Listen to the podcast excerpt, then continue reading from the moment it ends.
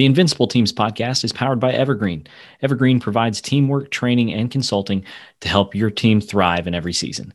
If you want to have a team that makes other leaders jealous, get started by going to their website in the show notes and scheduling your free consultation today.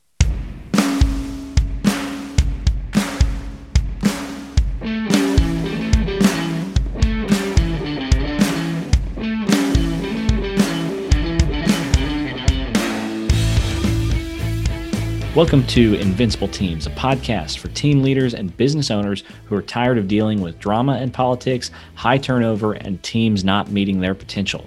We know that team leaders and business owners like you are pretty much always under pressure to get the most out of your teams.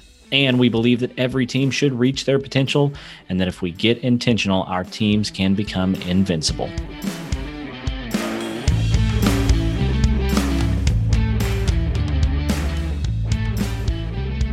Welcome back to the Invincible Teams podcast. I'm your host, Ryan Mayfield, here with my wonderful co host, Alexis Gervin. What are you doing over there? You're like, you checking your social media? What are you doing?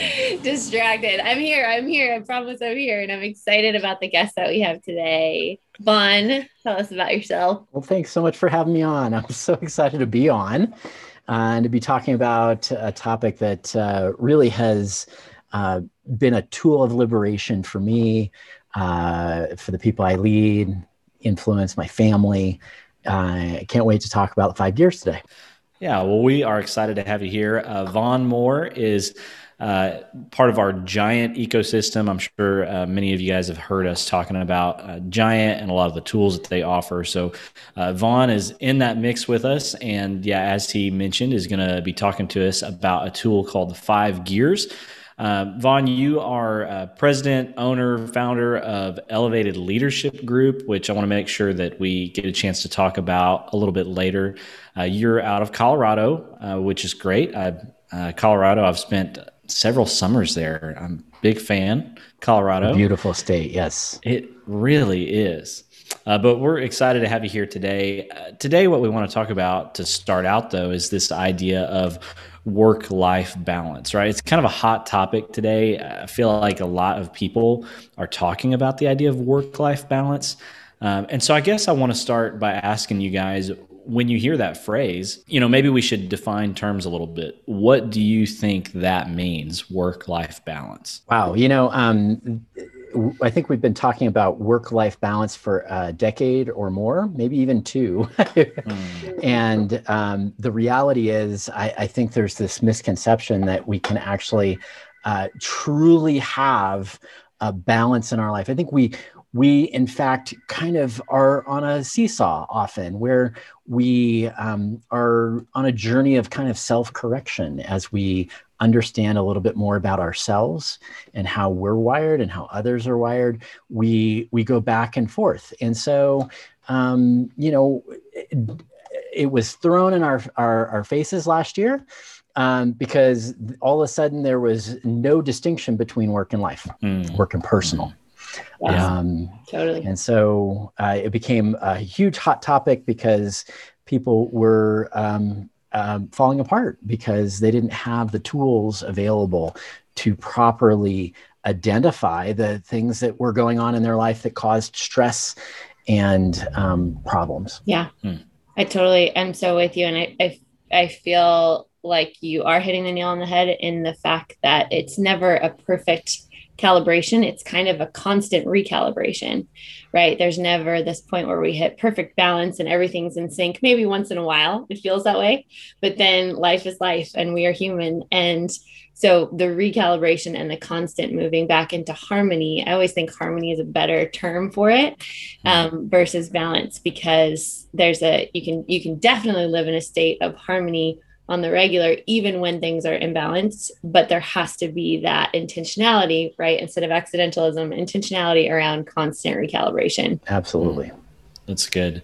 So, you know, coming off the heels uh, of 2020, Vaughan, like you're talking about, where we are kind of all forced into uh, this environment where work and life are hard to separate and everything seems out of balance or out of harmony, to use that word, Alexis. Um, you know, this has been a big conversation. Do you guys think that this is really as important as it seems, or is it just urgent because of where we're at right now? Is it something critical, or do you think this is overblown? Oh, I think it's so vital. I mean, incredibly vital mm-hmm. to to be Why able to. Um, well, so we're gonna we're gonna get into the five gears. The five gears is a tool. It's a very simplistic, uh, simple tool, not simplistic, simple tool. It's really a communications code, okay? Because we often find uh, we're at loss for the words to describe what we're feeling or a challenge. And so to be able to have um, it is a visual tool, of course, it's a podcast. So the visual tool, if you just imagine the gear shift of a car, it's pretty, pretty, pretty straightforward.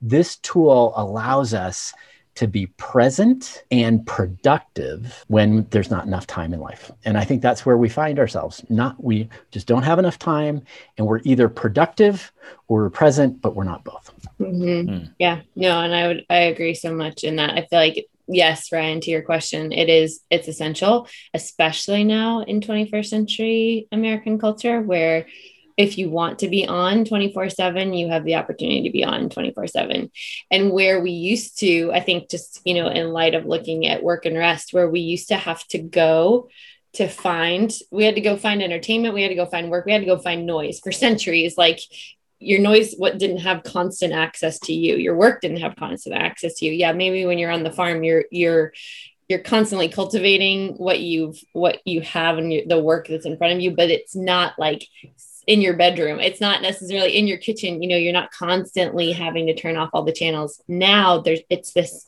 intentionality that we have to have to actually turn off all of the communications that we have to the outside world to actually recharge and to actually reset and recalibrate and do all of the things that um, really allow us to be full fledged in the work that we do. So, yeah, I just I'm totally with Vaughan in that it's it's an essential practice. It's an essential um, tool that we need to learn in order to be intentional around our time. Hmm.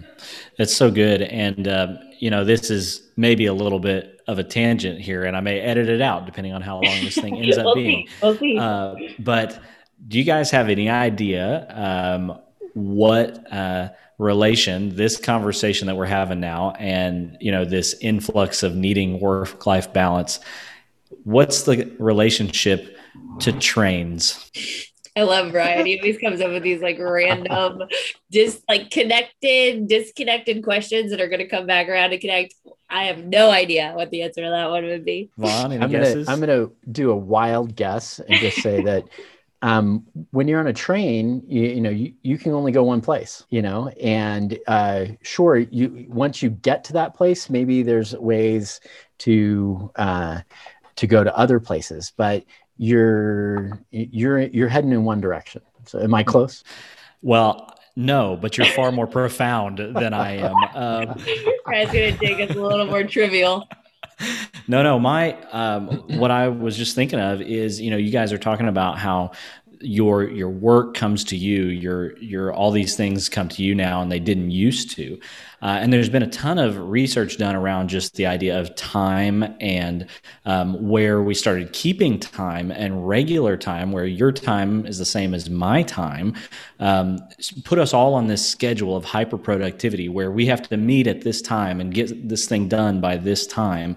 Um, and uh, historically, the matching up of times across time zones and things was all due to railroads. They had to make sure that the trains ar- arrived on time and didn't crash crash into each other, and uh, and so they started setting standardized time, which really changed the game for people's productivity, right? Um, and so I think it's been a constant, um, you know, um, it's been speeding up, right? As as years and decades and millennia has have passed, that there's been this increasing burden on us to manage our time, to get more done, to you know to continue to produce and so i think that's one of the reasons why this conversation is so important right now i would argue more important than it's ever been Mm-hmm. Yeah, I was just thinking too. The there's a title I've probably brought it up in a podcast previous of a new book that came out last year during the pandemic by John Mark Comer, who is a pastor out in Portland, Oregon. But the ruthless elimination of hurry um, which maybe I just stole your thunder, Vaughan. Were you going to bring that up? No, but I mean, I love his stuff, and uh, yeah, his podcast. We're we're always listening to him. So much. I'm such a fan, and he talks so much about what we're going to get into as far as Gear One and Sabbath and recharge and all of that. But um, just how that term in and of itself suggests how hard the the process actually is, mm-hmm. right? Like to ruthlessly eliminate hurry from our lives. Hurry's kind of the norm at this point, thanks to the trains, I guess, all the way, we'll take it all the way back.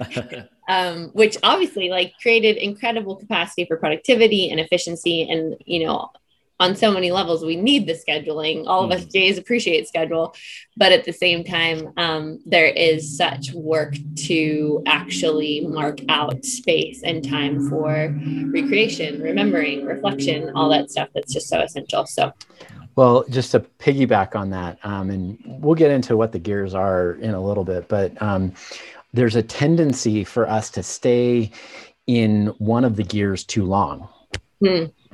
We will we'll, we'll get into you know our focus mode or, or task mode and we just won't get out of it and um, what happens is that we unintentionally run over things mm. we run over people because we we just forgot to downshift yeah yeah um, and so that that is another you you ask you know whether this is important or not ryan it is absolutely important because we're we're unintentionally uh, leaving a, a, trail of wreckage behind us. Mm-hmm. We don't even know it, and mm-hmm. everybody is doing it. Yes, very much so. And that I feel like, especially some of our greatest leaders who you know have the most incredible capacity for forward movement and for momentum and for creating incredible scaling incredible companies and doing incredible things very often the cost of that is the lack of awareness to what they're leaving in their wake. And i think you're right it's it's good for all of us whatever gear we get stuck in um, to actually recognize and be self-aware in what our tendencies just tend to be. Yeah. well let's get into it. I'm sure people are like well, okay, what, what are we talking about with these five gears? So, uh, Vaughan, I'm going to turn it over to you in a second, but I just want to say that if you're listening to this right now, um, in the show notes for this episode should be a link to be able to actually see the five gears uh, diagram that we're talking about. Uh, and so, Vaughan, assuming that people can see that, but maybe some of them can't, why don't you walk us through this tool um, and explain to us what the five gears is? Absolutely. Well, thank you. Um, so, uh, I mentioned it before. You know, five gears. It's a it's like the gear shift of a, a five speed manual transmission car. And uh, you know, I grew up uh, driving one of those. Uh, so it's actually that was the first car I, I drove. It was a, actually it was a, a manual transmission uh, Subaru, a station wagon. There you go, classic. and I don't know if they still have them, but it, it, they were famous. One of their marketing gimmicks was they had the hill holder clutch. okay, and so you you put in the the clutch, and it automatically held your um, uh, your brake for a little bit until you were able to get into gear if you were on a hill. Well, that didn't really even help me very much. I mean, when I was learning to learning to drive, I ground the gears a lot. and as uh, as you start to practice um, being present and productive, um, you will find that you know you might lurch a lot or uh, shift in you know not very smoothly, or you grind uh, gears. And one of the one of the reasons is, is that uh, we are a, a very naturally productive uh, society, and uh, so I'll, I'll just really start in the highest gear because. Um, all right, so I'm going to ask both of you a question. Great. yeah, we'll take it. Uh, and actually, it's a very, uh, it's kind of a popular um, uh, survey topic uh, for Gallup and for others. It's how many of you sleep with your phone by the bed? Great question. And I have purposefully moved mine in the last few years um, because I think we're on the same page on this stuff. On I, I'm like on myself now around a lot of this ruthless elimination of hurry. But um, yeah, I've actually I used to sleep with it like next to my head because it was my alarm clock, all of that. Now it's around the corner in the kitchen, plugged in. Still actually is used as my alarm clock, but I do that on purpose for the sake of like having to get up so and go turn it off. Up. Yes. Job. But I actually got myself, I again, we're on audio, so nobody can see this, but I could show you guys my little red alarm clock that I got myself because I literally wanted to have an option so that I did not have to have any connection to my phone during the night. How about you, Ryan? Uh, so mine is uh, on the table next to me, but I'm very uh, strict about like that do not disturb mode. I love that. So um, I don't get any sort of notifications or anything like that um, right. whenever I don't want them. Awesome. So I uh, I do sleep with my phone by my bed, and but I've broken my habit of the first thing that I do. So actually, 93% of people who have been surveyed say they sleep with their phone by the bed. Okay. Or in the bed. Actually, not, I think 50% of the 90% sleep in the bed. with their phone actually in the bed. Or maybe it's not quite that high. But anyway, um, the idea here is, is that most people will turn over and the first thing that they do is they check their email. Now, email is a very fourth gear activity. Fourth gear is all about task mode. Okay. Um, and so I, I, started in fourth gear because that's where a lot of people start. Now, can you start a car in fourth gear? Mm-mm. Definitely. It's tough. no, you can't really start a car in fourth gear. It's it's a it's a challenge. It will it will conk out unless you're on a hill and you you know get get up some speed and and whatnot. So um, we tend to f- switch back and forth between these gears throughout the day. So at the very uh, top, the fifth gear is focus mode. So people will get into the zone. Um, and and it's not often it depends on your personality and, and what you do for a living and other kinds of things but when you're in your zone time when you when when you, you're working on a project and all of a sudden half the day is gone and you have like i forgot to eat and you know those kinds of things. That's that's fifth gear activity stuff. It's it's high brain activity really really focused churning out the work. It might be an author who is is able to you know write two chapters in an hour. It might be um, you know a computer programmer who you know is is troubleshooting some problem. It, it, it could be any kind of thing but the, it's it's really high intense focused you know i'm i no distractions whatsoever whereas fourth gear is task mode high switching, multitasking, emails, phone calls, customers, you know, uh, pop in. Somebody, you know, uh, opens the door and says, "Hey, you know, I'm, I'm, you know, can can we talk about something?" You know, and so it's very interactive, and uh, this is where m- uh, most of us are a majority of the time. Now, occasionally during the workday, somebody will, will walk in and they'll close the door. This is if you're in the office. a lot of us aren't in the office, but let's just say maybe it's a family member. They'll walk in, they'll close the door, mm-hmm. and you'll realize, oh, we're we've we've we've shifted into something different. So now this is more. Uh, either could be social. Third gear is all about social, so it's con- connecting with people on higher levels. Like you know, hey, what's what are we doing tonight for uh, you know, after hours or dinner, we've got a dinner plan, or, you know, um, let's go, you know, plan something sporting activities and things like that. That's the social. You're out having dinner or, you know, just um, getting to know people a little bit better. Whereas if somebody came in, closed the door, and said, uh, I got to talk to you, I'm really having a, uh, a challenge at home, or um, maybe they confess that they have a problem with alcohol or something. Now you're getting into second gear, the connecting mode, the bonding, the going deeper. Uh, it's the the time where um, you know you're you're um, you know out at the beach and all of a sudden somebody uh, you know uh, really starts to share you know some of their hurts. Or maybe you have had a major confrontation with your spouse or or a best friend and this is a time where you're you're connecting you're bonding you're you're creating this new level of relationship based on the fact that you've gone through conflict and now you're coming out on the other side and and be, building that deeper relationship. Then the uh, the final final gear plus reverse. First gear is all about rest and recharge.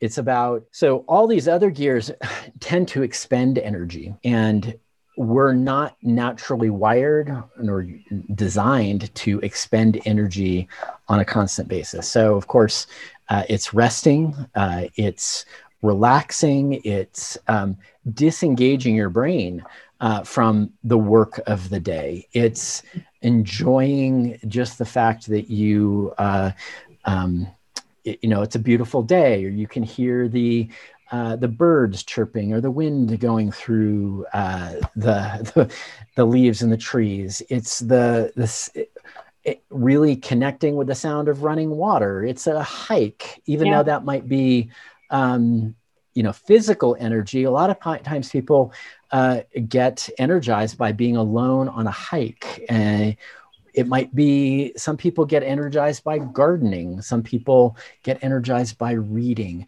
There's all kinds of different ways to rest and recharge and that's an exciting uh, thing to get into but unfortunately our culture is in the second third fourth and fifth gear so often we forget yeah. about um, rest and recharge. I'll get into reverse a little bit later but uh, is all that making making sense so much so. I, I feel like there's so much that resonates in that and should resonate in that for, you know, different people with different personalities because different gears are going to be more appealing for different personalities, right, Vaughan?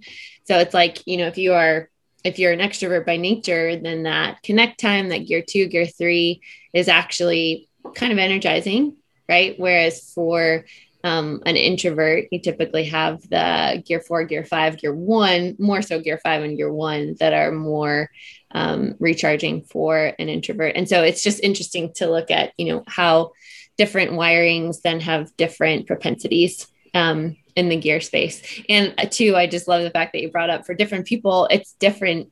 For different people, their rejuvenation is different, meaning that, like, yeah, for some it's gardening, for some it's going for a run, for some it's writing in their journal. I had a girl who was a client of mine when we were trying to decipher where do you rest best. She figured out it was cross stitching. And I was like, well, I haven't heard that one before, but great. Like, let's make sure we get some cross stitching in over the weekend because that is her time where she just could, her, her fingers were moving, her body was moving, but her brain was able to recharge. So I love, um, yeah, I love diving into all this. No, it's good. And uh, Vaughan, I do want you to get into the reverse and talk about that because I think that is a, um, I mean, you could call it a lot of things, but I would call it a skill for mm-hmm. sure yeah. uh, that a lot of uh, people, you know, we, we need to learn because it's not something I think that's very highly valued. Uh, but before we jump into that, just a little bit of a recap. Five is is focus mode, right? Head down, working hard on something. Four is your task mode. You're kind of multitasking, switching between various things you got going on. Third gear is your social mode. So you're not necessarily working. You're you're more talking and and sharing about life, but not quite as deep as maybe a second gear, which is that connect mode, right? Where you're going deep, mostly in a one on one situation, family, close friends, um, things like that. Uh, and then first gear being that recharge mode. How do you rest? How do you recover uh, so that you can, you know, continue on and, in whatever else you need to be doing? So, uh, yeah, just wanted to recap those real quick. And then, yeah, so you want to tell us about the reverse now? Absolutely. So, reverse is um, something that uh, also our culture is not all that great at.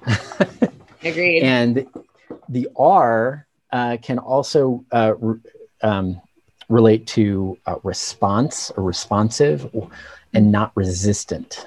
Okay, so this is a time in which um, we often are going into a, a, place where we realize that we have, well, we realize we've run over somebody. Mm. we uh, we we stayed in a gear too long. Um, we didn't use the right gear at the right time, and uh, we offended somebody. And um, this is something that um, you know is natural i mean all all uh, you know we are human we're always going to have to um, to to take a time for reflection on on what is going on in our lives and go to those that we've offended and hurt and ask for forgiveness and I think asking for forgiveness is, is different than apologizing. Apologizing, just letting people know, hey, I'm sorry for what I did. But if you take it one step further and ask for forgiveness, and sometimes you have to wait. You know, a lot of times people want to say, I'm sorry, and have the other person uh, say, oh, no problem right away. But sometimes uh, what we've done hurts and we're not ready to, to, to give the forgiveness but if you've asked somebody to forgive you, then you've done everything that you can to set the relationship right.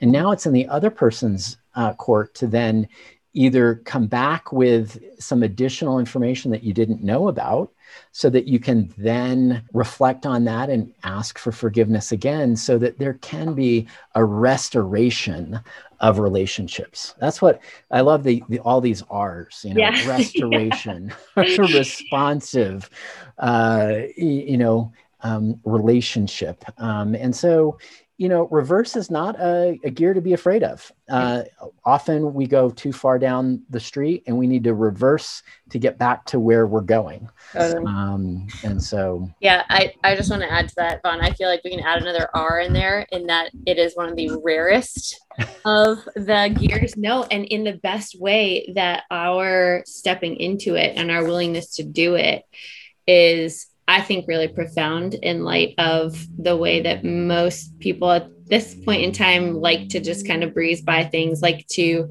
or not just like to, but but it's easier and seemingly wastes less time than you know getting in the weeds with someone or like going back and reflecting on a conversation that you had a week ago two weeks ago three weeks ago doubling back with a team member or a family member and actually just saying like hey I really, I just want to touch base here. Like, I, I really messed up and I, I need to ask your forgiveness. That's like shocking for people to hear, you know, because it, it takes so much emotional intelligence, it takes so much perceptivity, it takes so much self awareness, so much humility to just be willing to do it and not sort of assume, well, they'll be fine, you know, like just keep on moving. Um, so I, I think about just the reverse gear as also being one of the rarest gears that people are willing to get into. Right? What would you say about that? Oh yeah, I agree, and um, I think, and this is a whole nother podcast conversation, but I think that probably the thing that keeps most people from going into a reverse gear is probably just ego right?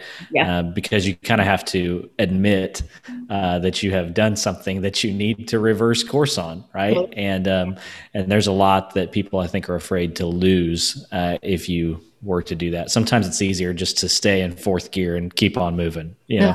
percent, a hundred percent. I I actually just real time had a moment a couple weeks ago where I really significantly messed up and realized, oh man, I'm going to have to do what I tell everyone they need to do. and, and I had to walk myself through the whole process of literally writing out all that I needed to reverse for the specifics of the scenario, what I had done wrong. And I just, I had to trust that like it was not fully in my hands. Like you're saying, Vaughan that once you ask for forgiveness, like you have done all that you can to be able to usher in redemption, usher in, you know, reconciliation, but you don't have control over how the other person is going to respond. And that's just part of the risk that we run. And yet, that is no reason for us to step away from it. If any, that's just, you know, more reason for us to step into it. Right. Vaughan, uh, on this podcast, we try to talk to a lot of team leaders, business owners. So, with that in mind, why is it so important, do you think, for people to to use something like this uh, tool to to maintain that balance, that harmony that we're talking about. Why is this important for those people? Well, I think it's because um, we all have a natural gear that we're most adept at using. Uh, a lot like the five voices, um, one you know one of the voices is harder for us to access on a natural basis. One of the gears is hardest for us to, to access. I'll, I'll just run through for you what my natural gear order is.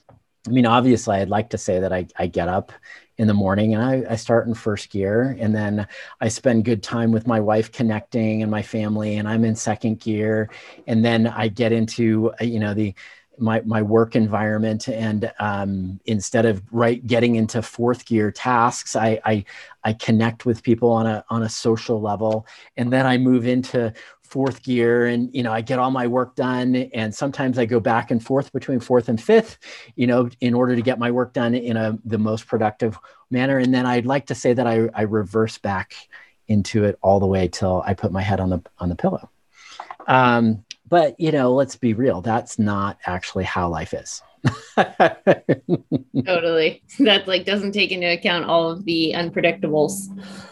Exactly. And so i'll just tell you that um, I ha- have decided that um, I would like to embrace my natural tendencies and then uh, be intentional about how to break out of uh, um, those natural tendencies at the pr- proper times. And so I use a schedule. Uh, and I've actually recently rejiggered my schedule so that I'm more in line with my natural rhythm. Okay. So I naturally do wake up and I want to get into my day pretty quickly. Um, so I've decided to actually, uh, you know, after I, you know, do all my morning, uh, you know, personal stuff, you know, I just sit down at my desk and I crank out two hours worth of work in task mode, you know, and I might uh, switch back and forth between fourth and fifth gear during that t- those two hours, but generally it's not. It's just like cranking through the emails and scheduling time with people and making sure that um, you know things have, are are in order.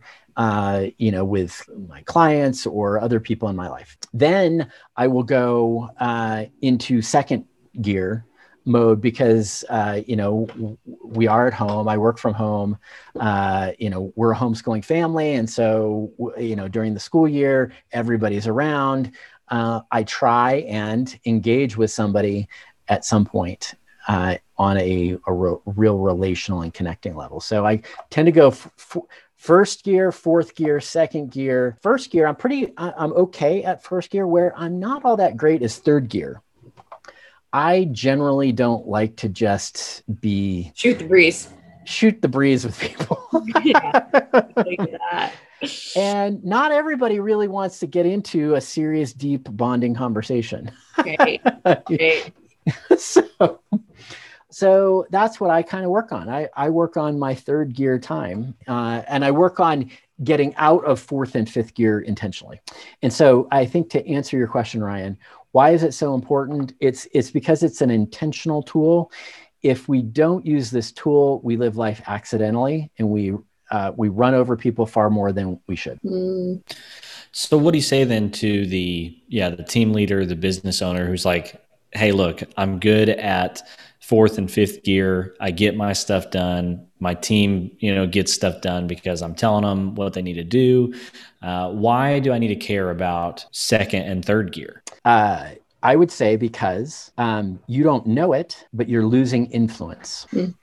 We, when we don't understand that other people operate differently than we do, and we expect everybody to operate in the way that we do, we unintentionally lose influence with others. And so when we when we are in, in, intentional about um, the fact that other people are not wired the way we are and we start paying attention to to the wiring of other people our influence skyrockets. Mm-hmm. uh, people naturally now want to follow us rather than being obliged or obligatory uh, you know um, you know work yeah we inspire people uh, rather than um, making it be something that we must do. Um, people feel like they want to do it. Mm-hmm. And so, as much as um, some of this uh, kind of sounds a little um, woo woo, it's not because when you put it into practice, you will see it almost instantaneously. Well, uh, it, well uh, if you're really rigid in your in, in, your ways and you start to to implement it people are going to look at you like what what's wrong with you? You're you're you're actually becoming more human. Yeah, yeah. It, it makes me think too just of the flywheel concept right too and the whole fact that when we are focused on capacity alignment execution those are all essentials. However relationship and communication come before them they come first. And we sort of just always hope that they're going to work and that those are going to you know run themselves. But the reality is it's gear 2 and gear 3 that actually give relationship and communication the attention the time that it's need that's needed. And then i think the importance just continuing to answer your question right the importance of it is that it actually allows for exponential capacity in in mm. alignment in work mode you know when we're actually working together because we've developed relationship and communication because our ease of connecting um, it doesn't cause friction. It doesn't cause as much friction because we've actually spent some time intentional time to focus on that. And so that to me is just another reason why we would actually put energy and time towards gear two and gear three. Hmm, that's good. So as i'm thinking through this and trying to think where the person listening to this might be right now with this whole conversation. Uh, Vaughan, you you did something just a second ago that uh, I think is a great uh, starting point for anybody that's entering into this conversation about five gears, which is just identifying where you're at. What's the ones uh, that come most naturally to you, and what are the one or two that that are really difficult for you? Uh, I think, would you agree that that'd be a great starting point for people listening to this conversation? Absolutely. And it's not hard either. Um, you know, that's one of, the, one of, the, beauties of this tool is, is that um, as long as you understand what they are, you can actually start uh, communicating with people about this in a very easy way. I mean, once you've defined what fourth gear is, everybody knows. And if you're in a fourth gear time and you realize, oh, well, we've been in fourth gear a lot, um, hey let's intentionally shift into third gear. There's there's everybody is understanding okay well we're now in a different gear you know and, and, it, and it really actually helps also uh, to prep yourself for transitions. Um, because sometimes we um, we go into certain circumstances and situations in a gear and we forget to to to to to change gears. We didn't prep ourselves before. And so we go into a situation uh, using the wrong in the wrong mode. And again like i said we we lose influence. So you know you can even you know uh, you have a, a, hand signal you know hey it's it's third gear time. Let's or you know uh, hey we've we've spent a lot of time in third gear. Let's let's get back to work. You know let, let's let's shift it back into fourth gear. Um, hmm. so now you have a, a, a leadership language right. is really changing your culture uh, wherever you lead and wherever you're of influence. And, you know, you can find it in the home, you can find it in the workplace, you can find it in your community, in your church, in your neighborhood, anywhere you go. Um, you know, people catch on to this pretty quickly. Yeah, I like that. Uh, Alexis, what um, what are the ones that come to you most naturally? What are the ones you struggle with the most? So being the creative that I am, I really do love both fifth gear, where I can ideate and really focus on kind of moving the ball forward, but but ideating and innovating and sometimes just percolating on a number of things going on in my head. Um, gear five and gear one really tend to be my gears that I love the most. And my connector self, my, my connector second voice loves gear two. Um, I'm not the pure blooded, purebred connector that loves gear three. That is not my space. I actually tend to really despise small talk and kind of the shooting of the breeze but I am the type that, you know, walks into a party and tries to figure out who can I nail down and have like a super deep scuba dive session um, in the middle of this, you know, what should be appropriately a gear three event. And so I've really had to work on that. That's been something that for me, because I naturally land in those gear five, gear one, gear two spaces, um, I've had to work on my capacity to just connect with people like on the surface. Um, because there's actually credibility that gets built in that. And that's something that actually Jeremy Kubicek will say and has taught me is that it's really, there's appropriate times for gear three when just straight up like shooting the breeze is actually what needs to happen. And it's not, it's not appropriate to go into gear two you know in those in certain spaces like that. Um and then I think say gear four for me is just a harder one. I'm not, my guardian detail is definitely not my favorite thing on the planet. And so just pumping out emails and, you know, doing my financial stuff is never the stuff that energizes me. So that's kind of, that's like where mine all fall. Got it. Yeah. Uh, well, for me, I would say gear one and two are the ones that certainly come uh, easiest to me. I, uh, I that's great. Um, any chance that I can to like have that time, yeah, uh, I, you know, in gear one is wonderful. Um, and gear two, I mean, I, I, I love having you know one or two people around a fire pit or a handful of people around an incredible meal in my house, right? Mm-hmm. Uh, uh, but uh, yeah, that gear three, whew, um, none of us love it. None of us are pure, pure, purebred connectors. Yeah, that's my toughest one for sure. totally. Do you do you not love Gear Four, right? Is that not something that you enjoy? Uh, I do. Gear Four and Five, I, I like and think I'm pretty decent at, but mm-hmm. um, I'm. Uh, I think a lot of people get addicted to to those higher gears, right? Yeah. And um, and I just I, I don't want that you know yeah. um, and so that that gear one and two is is my jam uh, that's, that's awesome. where i wish i could live all the time and what actually i'd be curious to know what gear one looks like for you guys as far as just you know coloring in for people what different types of gear ones can really show up as like what does gear one really look like for you Ryan uh, for me, so this will be no surprise to you uh, that for me, I, am very regimented with with stuff. Right? It's it's a very set schedule. So um, throughout the you know regular work week, if you will, um, I'm up plenty early. I'm taking slow time to make a good cup of coffee. I read for a, probably a good hour most mornings and uh, then it's like kind of slowly moving into the day. So I'll catch up on some news and um, and all those things like a little bit before I ever. Um, you know, Vaughan, you talk about people waking up and checking email. I'm probably a good two and a half, three hours into my day before any emails ever get opened. Um, I just that that is my time, and my emails are not allowed to invade it. You know. Uh, and so that's a lot of what it is for me now, particularly on Sundays. Sunday is gear one and two all day long. Um, and so I, um, just as a personal thing, I use Saturdays in a lot of to, ways to get everything done so that I don't have anything to do on Sundays. And so it's literally whatever me and my family want to do that day. It's normally slow. There's normally lots of good food. Um, and and that's kind of it. So for uh, for us and for me, uh, and I'm lucky that you know my wife she does she likes a lot of the same things in that gear one, uh, and so we can um, we can do a lot of that stuff together, which is really great. I'm pretty sure I've seen some um, motorcycle adventures on your Instagram, which I did not know until I followed you on Instagram and realized, oh, sweet, he likes to ride bikes.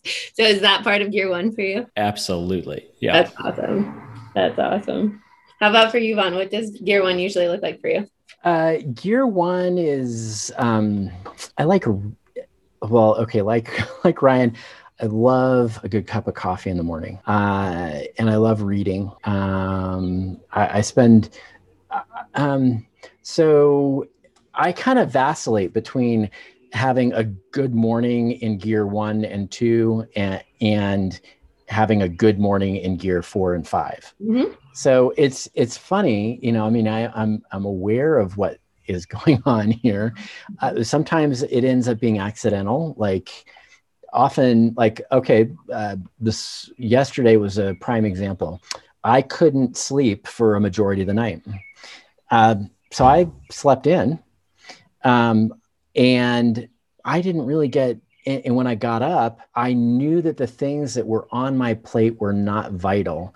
And so, um, you know, when you when you when you're awake most of the night and you get you know sleep from like 5:30 to 7:30, okay, so hard. Then you're just not going to be productive, you know, at 8:30. So, so, I just, uh, you know, accept that and go, all right, well, I'm, I'm just not going to stress over that. Um, but most mornings, um, uh, like I said, I, I, get into fourth and fifth gear. First gears are, you know, reading, eating, uh, spending time on my back deck looking at uh, Pikes Peak. Um, you know, actually, it's funny. Uh, a first gear activity for me. Uh, I'm very hands on with things and I love taking things apart and putting things back together. So, first gear activities uh, that are not like totally restful but active are working on my car, um, you know, taking apart an engine, you know, um, working on our RV, you know, making sure that the new things in it are working properly and I get it everything just right, you know. Yeah. I'm I'm that kind of person. So when I when I when I can get into that mode, that's I that I, I really like that. Yeah. No, I love it. Um, there's a great definition of first gear Sabbath, kind of that whole concept that I love. Mm-hmm. Um, from I'm trying to actually remember where it's from, but I remember reading it in college as I was first learning about the concept of Sabbath, and it just talked about the fact that really like def- definition of gear one definition of Sabbath is the nourishing of an emergence. Mm meaning that there's not necessarily any productivity that's happening. There's nothing that's being produced from that actual moment, but lots that is to come is being nourished. Mm-hmm. And I've I've loved that for a long time in terms of for, sometimes for me like if it's a really long week and it's really busy I will sit and look out my window and that is gear 1 you know like just to be able to disconnect and to not have to produce anything but to like listen to music or to pray or just to sit and seriously stare out my window is a real thing, you know? Well, and for a family, Sabbath looks different. Uh, we um, briefly talked about this before we got on. You know, um, you know what rest and recreation and recharge uh, and worship look like for me is different than my wife. Uh, is different than all five of my kids, and so um, sometimes um, you know we just have to um, there, there's a there's a lot of grace that has to go into uh, a Sabbath. Yes. Um, where sometimes um, we actually do enter into somebody else's rest activity for the sake of being together as a family. Yes. And being together as a family is that restoration kind of thing. So sometimes um, we might go on a hike together as a family, which yeah. for the most part is restful, but sometimes you know when you when you exercise too much then you're exhausted right so right you have to you have to balance you know and and it's the it's the the natural thing in the family but also in the workplace too we can't expect that everybody's fourth gear is going to look the same right. as everybody's third gear yeah. No i love that. And i love thinking about how to usher in sabbath for a family. Like it's very possible that everybody's way of resting is going to look different at certain points during the day but what does it then look like to have touch points through the day that are communal? Like that are yes. everybody coming together and actually resting together. And yes. we were talking beforehand as well about the ruthless elimination of hurry and that whole um, the book that John Mark Comer has written, but he talks about for his family in particular. I just love this practice. On Friday nights, as they get ready for Sabbath, they have dinner together and like as the sun goes down they make this giant cookie. They like bake this giant cookie on a big pan one huge cookie. They bake it they bring it out they put a whole gallon of ice cream on top of it. Everybody gets a spoon and they all go around and eat it together and they do their gratitudes from the week as their way of like ushering in the sabbath. And i just there's so much about that that i love in terms of the the correlation and the integration of physical, mental, relational, you know, social, spiritual, there's so much that just gets enveloped in a practice like that. And um, I loved that from a familial culture standpoint because that really does like inform everybody. Hey, Sabbath is starting. I love that. That's good. Well, I feel like we've spent uh, a good chunk of time talking about kind of first and second gear, but I'm okay with that just because kind of what we were saying before, our yeah. culture is very um, high geared, if you will, right? Uh, very much obsessed with fourth and fifth gear. I mean, to some degree, even third gear uh, for for some people. But um, so I, I, do like that we've spent a good chunk of time talking about first gear and a little bit in second.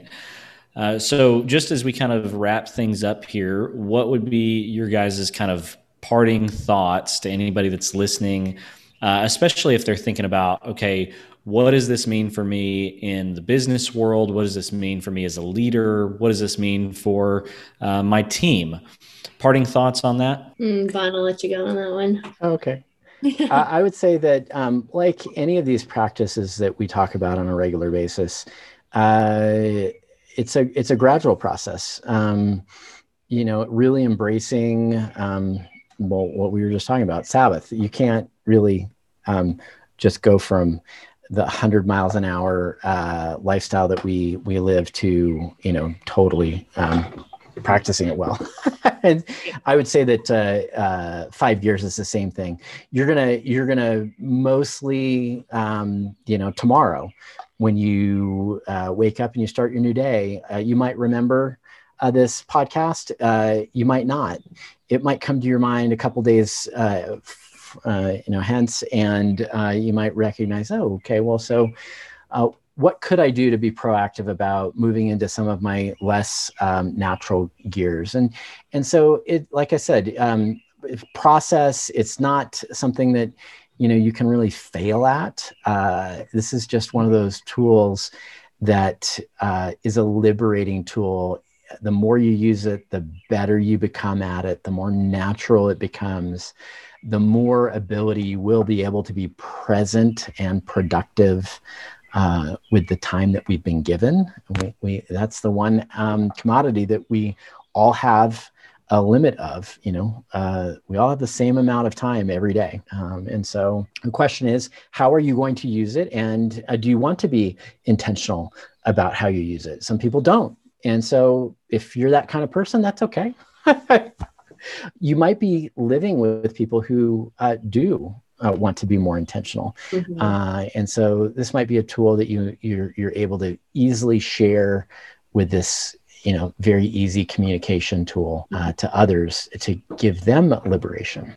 Uh, no, I totally agree with that. It is a gradual process. I'll echo that, and then also my thought just closing thought would be that mastering the transitions is such an art and really that that's where so much of the intentionality lies you know you can figure out kind of what each of these gears looks like for you but then the intentionality is in actually choosing to shift which we've talked a lot about but um I'm just very aware of that. I think in my own life of late that transitioning is so key and being intentional about those transitions. Um, and so I think for any leader who's navigating this with themselves and then with their team, just knowing that, yeah, it's a gradual process and it's going to, so much of it is going to lie in the capacity to transition. It's just like, you know, in an Ironman or in any triathlon, like transitions are where so much of the time is either made up or lost. And I just feel like, especially if we are being intentional, right? Like if we're choosing to be intentional with our time, then it's in those transitions that we get to be the most, um, most, most intentional and most proactive about switching gears. So that would be a last thought from moi, Ryan. Great. you. Well, uh, Vaughan, why don't you tell us a little bit about elevated leadership and then um, how people can connect with you and find out more if they're so inclined? Well, thanks so much for asking. Um, so you can find me at elevated-leaders.com. It's my website. Uh, and um, like you, you know, um, I'm I'm all about um, helping people understand how they're wired, um, how to lead themselves, to know themselves to lead themselves. Um, I'm here in the spring, so if there's anybody who wants to uh, meet um, you know, personally, uh, that's in your audience here in Colorado. Um, there are a number of giants up and down what we call the Front Range, which is the the mountains here. Um, really, uh, I think we're all about um, uh, intentionally uh, leading people to be liberators in the lives of people that we uh, we lead and influence, and so that's what that's what elevated leaders is all about. Awesome. Well, we'll put all that, uh, your URL and other contact info in the show notes for everybody. So uh, if you're listening right now and want to check out Vaughan or anything that he's doing, uh, go there for that. We're also going to put a link in there for um, not just the five uh, gears diagram, but there's also a a free five gears masterclass that you can check out, and so uh, that link is in there as well. Um, Alexis, anything else I'm forgetting? No, I'm thinking about popping out for a visit to Colorado Springs because I'm just remembering how much I loved how much I loved being out there, how much I loved doing Pikes Peak. Um, you're making me want to do another trip to Colorado, Vaughan. So you're more than welcome. They uh, they had the peak shut down for uh, a couple okay. weeks now because uh, they've redone the um, the visitor center up there. It used to be a 1960s shack, and now okay. it's a multi-million dollar uh, experience. and so wow. they also redid the cogwheel, so uh, you you'll have uh, uh, a lot of fun things to do out here. That's great. No, that's awesome. I'm so glad that you came on, Vaughan. Yeah. Thanks yeah, Vaughan, thanks again for for being here. We appreciate it. Really enjoyed it. Thanks for listening today to the Invincible Teams podcast. Please consider giving us a rating and a review on whatever podcast platform you are currently using. If you think today's content might be useful for someone you know, please consider sharing it with them. Just a reminder that the Invincible Teams podcast is brought to you by Evrgrn. Evrgrn provides teamwork training and consulting to help you eliminate office drama and turnover and help you get the most out of your team. Thanks again for listening. And like we always say, we believe that every team should reach their potential and that if we get intentional, our teams can become invincible. See you next time.